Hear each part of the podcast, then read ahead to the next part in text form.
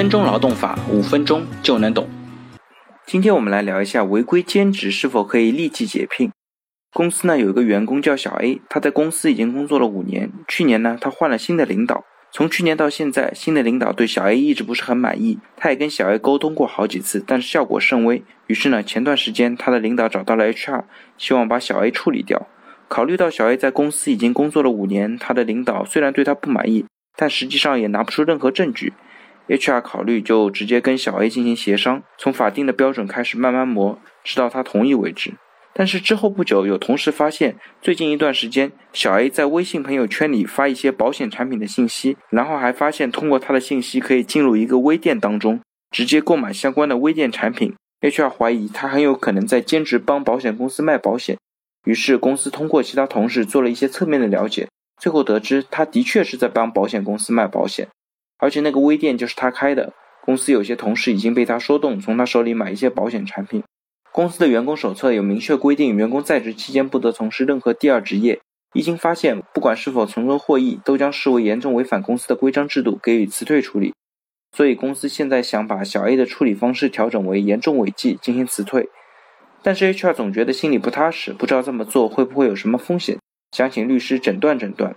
律师听完想了想，说：“严重违反规章制度辞退员工，无外乎从三个角度来看风险。第一是规章制度，看规章制度是否有对应的规定，看制度是否合法有效，看有关制度合法有效的证据是否存在。如果这些答案都是肯定的，那么规章制度这个角度风险就没有了。第二是看事实证据，看是否有证据证明员工存在相应的违纪事实，看这些证据能否形成有效完整的证据链来证明员工的违纪事实。”并且证据需有相应的证明力，那么事实证据方面的风险也是比较小了。第三是通知工会，看是否依法将相应理由通知了工会。如果通知了，那么这个角度也就没有风险了。HR 一直听着，这时候插了一句说：“我们的员工手册是有规定的，而且我们的员工手册是经过我们职工代表大会讨论通过的，也有小 A 的签收记录。”律师说：“好，那么在规章制度方面，你们的员工手册中是有相对应的规定，制定程序也是合法的，他也是知道这个规定的。”那接下来关键就看这个制度内容是否合法啊？这个内容会不合法吗？HR 很惊讶地问道。律师回答道：“这个问题我也无法准确回答你。规定员工在职期间不得从事任何第二职业，这一点是否合法合理，目前有着比较大的争议。反正我个人觉得不是特别合理，这跟劳动合同法有一定的冲突。劳动合同法当中规定，员工同时和其他用人单位建立劳动关系，对完成本单位工作任务造成严重影响，或者经用人单位提出。”拒不改正的，才可以做解除处理。公司制度规定，只要从事第二职业，不管是否获利，就做解聘处理。这显然跟法律的规定存在一定的冲突，所以我个人不太看好你们这条规定的合法和合理性。HR 说：“可是，如果员工从事第二职业，肯定会影响他的本职工作啊，而且会影响到其他人。就说这个小 A，平时的本职工作无法让领导满意，还到公司里面卖保险，这肯定是不行的。”律师说：“我们需要讲道理。”作为用人单位，企业对员工的行为应当有一定的包容度，包括他的行为对公司造成的影响，这是企业生产经营中必须面对的风险，不宜将这个风险转嫁给员工。当然，这个包容也是有度的，不是无限制的。如果对企业的生产经营造成了严重影响，还是可以处理的。HR 说：“好吧，那我先不跟你争了。你也说了，这个目前存在很大的争议。”那也就意味着，如果发生争议案件，从司法机关的角度来看，我们的制度还是有一定的可能性会被认可。所以说，我们先把这个制度问题搁置一下。那我们现在该怎么办？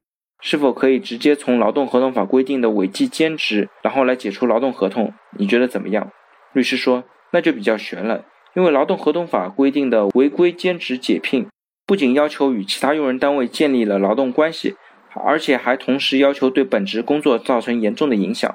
或者经公司提出拒不改正的，小 A 做保险产品的代理，到底是不是建立劳动关系，现在还不清楚。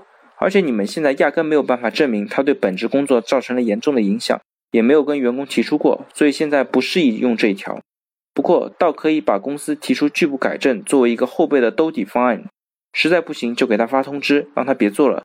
如果发现他仍不改正的，那就可以解除了。